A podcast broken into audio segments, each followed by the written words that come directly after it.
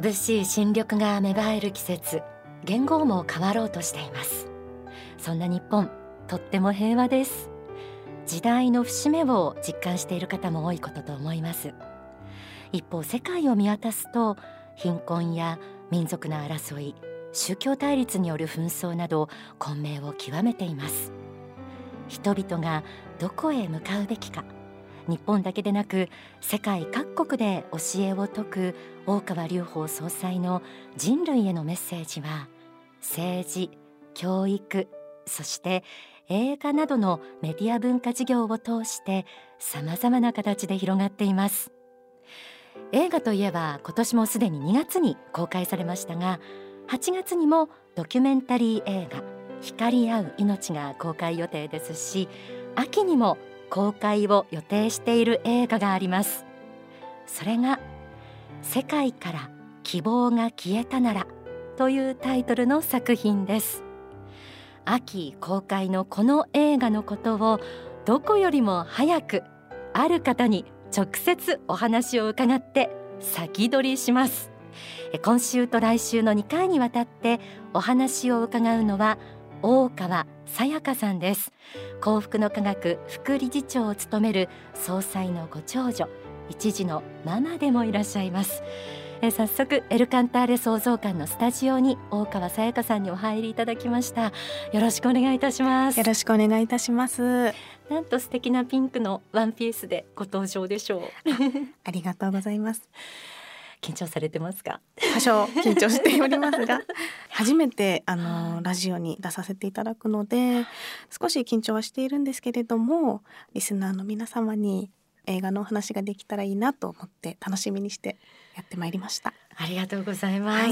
い、いろいろお話を伺っていくんですけれども、はい、秋に公開映画ということで、はい、もう先取りも先取りですよね。そうですね、まだ夏も来てないのに秋の映画の話ということで、でもすでに、作品は完成している、はい、そして今回初めて脚本を担当されている。はい、そうですね、初めて脚本をやらせていただきました。映画のことを知り尽くしているさやかさんにいろいろ伺っていきますが、はい、この映画今、出し得る限りの情報で結構ですので、はい、簡単にどんな映画か教えてください。はい、映画世界から希望が消えたならはですね、主人公の三尾谷誠という男性なんですけれども、その方が仕事に家庭に邁進して順調な日々を送られていた矢先に突然病に倒れて死の宣告を受けるというところからスタートするお話になります。誰しも、私はまだ20代なのでまだ経験はないんですけれども、40代50代ぐらいになってくると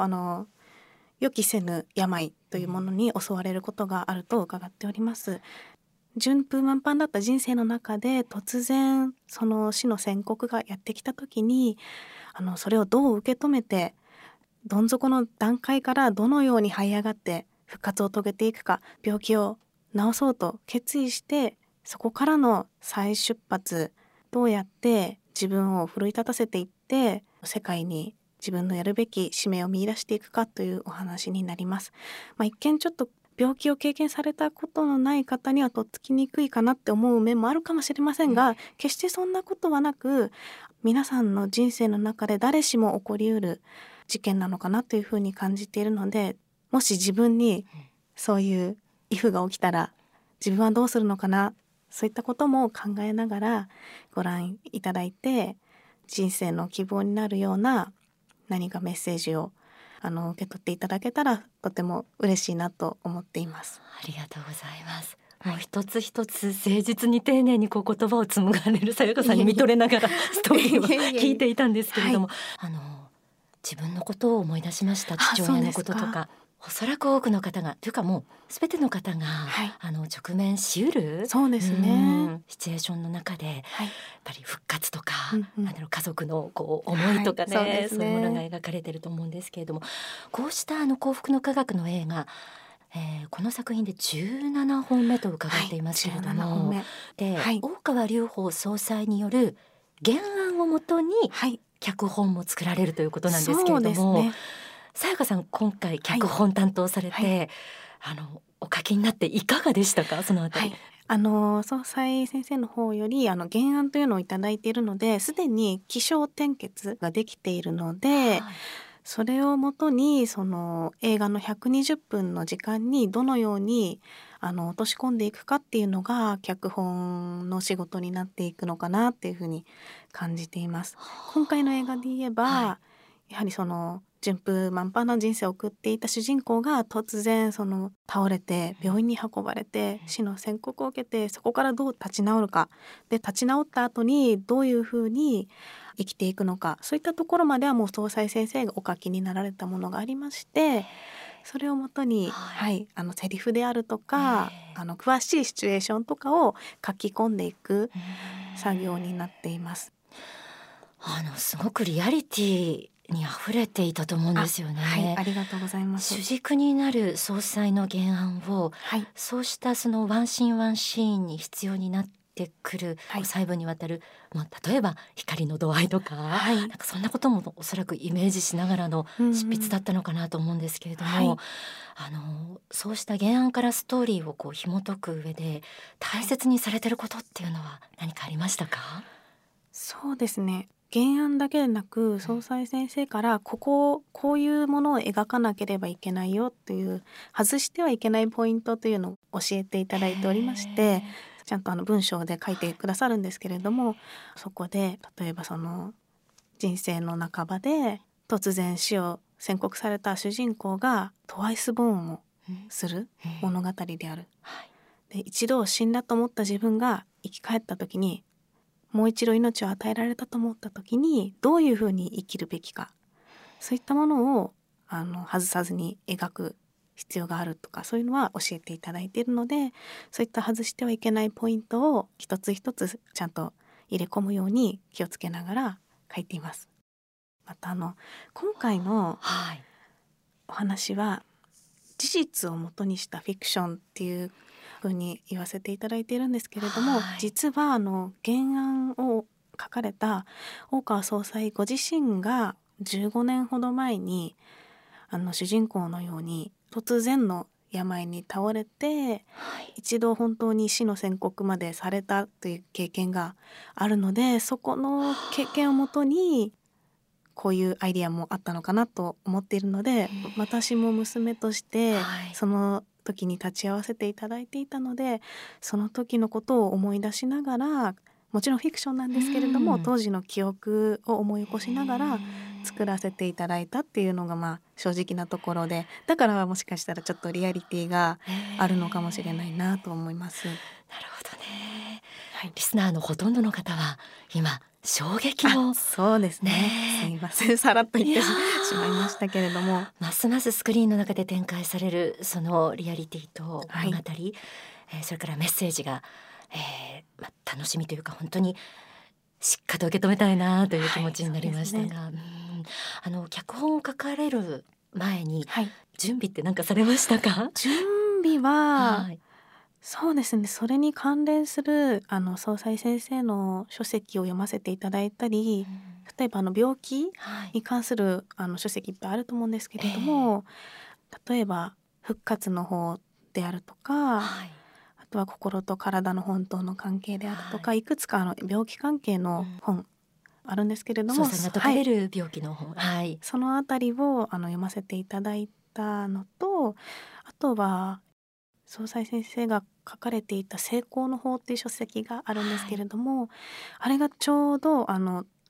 病中に構成をされていたという記憶があるので、はい、そのあたりも読み直させていただいたりとかしましたね。成功の法は入院中に確か前書きを書かれていて、はい、全然病気のことは感じさせないような書籍なんですけれども、はい、逆に病気を感じさせずにこれを完成させていたのはすごいことだったんだろうなっていうふうには思いました。なんかそうした背景を踏まえて成功の方早く紐解きたくなりましたまたありがとうございます。様々なそのお仕事も今、さやかさんは副理事長でもありますし、はい、教団としての幸福の科学というのは多角的に事業を展開していますので、そうですね、そうした事業に携わるということもかなりハードな、まあ、激務だろうなと思うんですけれども、そうですね、でもすごく皆さんのお支えがあってここまで来られているので本当に感謝だなといつも思っております、なんかさらっとおっしゃってますけれども、いえいえ本当に支えてくださる方がいらっしゃっての、まあ、脚本でもありますので、本当に脚本を書くってなるとやっぱりそうですね、長時間執筆作業が発生するので、その間私もこれを書いた時はまだ長男がいなかったんですけれども、現在は息子もおりまして、そういったまとまった時間を取るのは本当に大変になってくるので、そういう時間を取らせていただいていることへの感謝っていうのは本当に日々感じております。ご長男のお話が今出ましたけれども、はいはい、去年の5月に出産させていただきまして、ちょうどこの映画を作るのに2年ぐらいかかってるんですけれども、この映画を制作している間に、妊娠出産があったという感じですね。ちょうど、脚本を初めて書かせていただいたのが2年前の2017年の、6月から7月あたりだったと思うんですけれども、そこからやっと形になったなっていうのはもう感慨深いものがあります。ちなみにご出産前の本当にスピリチュアルな話ですけれども、隆一くんご長男とお腹の中のご長男とお話ししているものが、ただいま0歳心の対話という形で書籍で、一般の書店でも売られておりますので、お母さんになろうとしている方とかね、ぜひお読みいただきたいななんて思いますね。妊娠中のお話とか、赤ちゃんが本当に天上界から約束して宿ってくるんだよっていうのが実際に分かる本を、作らせていただいたので、ぜひ参考にしていただけたらありがたいですね。親になられたさやかさんですから、この映画の主人公の親としてのその立場というのも理解がまた違うんじゃないですか、そうですね、娘としての立場で見させていただいていたところから、親になるとどんな気持ちで子どもたちを見ていたのかなっていうのが少し、僭越ながら少し感じさせていただくようにはなりまして、娘目線だけでなくその娘を置いていかなきゃいけなかったかもしれない主人公の、辛さっていうのも感じさせていただきました。娘としての立場というのが一つキーワードとして皆さんお留め置いていただけたらなと思います。大川さやかさんはですね、信者向けに講義もされたりして、5月6日に幸福の科学のとこし少女というところで講義を、されます。成功者の街講義ということですけれども、どんなお話をされるんですか？成功者の街というのが私が書かせていただいた絵本になるんですけれども、総裁先生の書籍成功の方に出てくる例え話を絵本化したものでありまして、それを小学生の皆さんあたりに分かりやすくお伝えできたらいいのかなと思って、その企画を立てさせていただいております。話大好きです。番組でも、再現したことがあります。そうなんですね。楽しみ。もともとが成功の方なので、大人の皆様にも学びになるお話になるかなと思います。ありがとうございます。ありがとうございます。ということで、この続きは来週お送りします。ではここで大川隆法総裁の説法をお聞きください。芸術性自体はやっぱり人間精神のやっぱり基礎になるものだし、レベルを上げるものだと思うし、で実際天上界でも高次元ほど美しい世界が展開してますので、次元が高くなれば芸術性はやっぱ上がるものだと基本的に考えた方がいいと思います。それはやっぱり一つの魂の美しさの表れなんだと思うんです。魂の美しさを表すのにやっぱり、そうした美的な美しさや音楽の美しさになって現れてくるんだと思う。それが菩薩界如来界以上の世界になれば、音楽も美しくなれば、魂もの輝きがいろんな衣装やそうした五光や 色合いになって現れてくると思うんですよね。そういう意味で天国的なものの表現においてやっぱり美術というのは非常に大事なものだと、音楽も大事だということで、音楽や美術教育も私はやっぱり人間としての感性にとっては非常に大事なことだし、やっぱり心のやっぱり調律ですね、宗教でいうと精神統一とか心の調和とか大事になりますけども、そういうものにも非常に関係が高いというふうに思いますね。だから宗教が非常に発展した時に美術が最高レベルまでいくんですよね。だから宗教美術っていうのがやっぱり究極のものなんですよね。最高のものがやっぱり宗教、美術としての最高のものは宗教、音楽でも最高のものは宗教音楽ですね。で最高の詩が実は、やっぱりこれまた宗教なんですね。宗教の中の詩編とかやっぱり神の言葉とかが最高の詩でもあるわけですね。だから芸術性というのが一つのその天上界の証明にもなっているということを言っておきたいと思いますね。お聞きいただいた説法は Are You Happy 2014年4月号に掲載されています。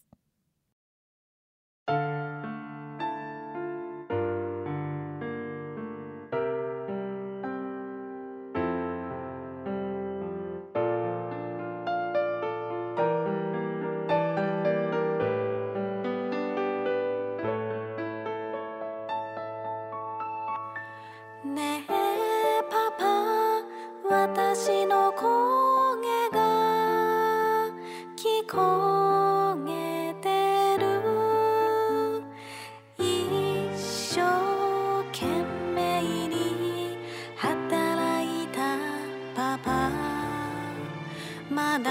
これからが花も実もある人生なのに、パパは私たちをこうしてなぜ言ってしまうの。娘の私は平凡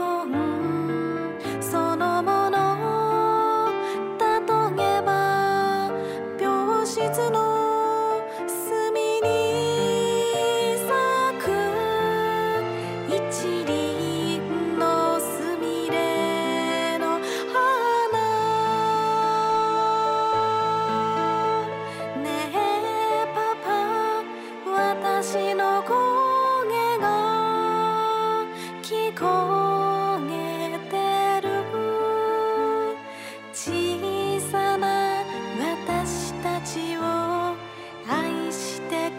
パパ、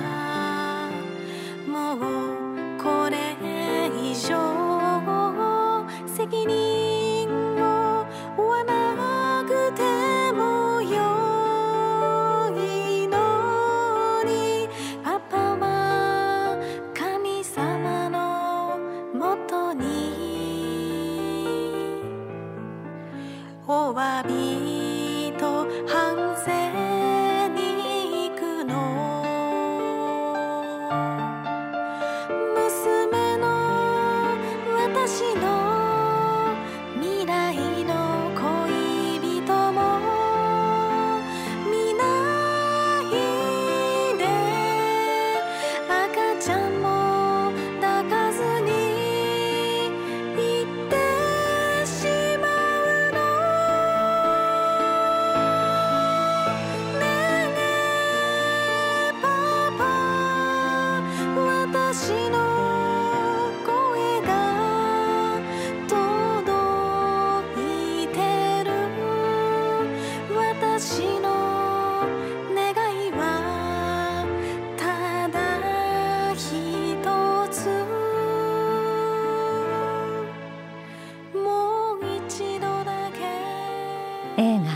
世界から希望が消えたならイメージソング、大川隆法総裁作詞作曲、歌大川さやかさん、もう一度だけお送りしました。こちらは5月14日リリース、全国の CD ショップや Amazon などでもお求めいただけます。来週のトーク後半もお楽しみに。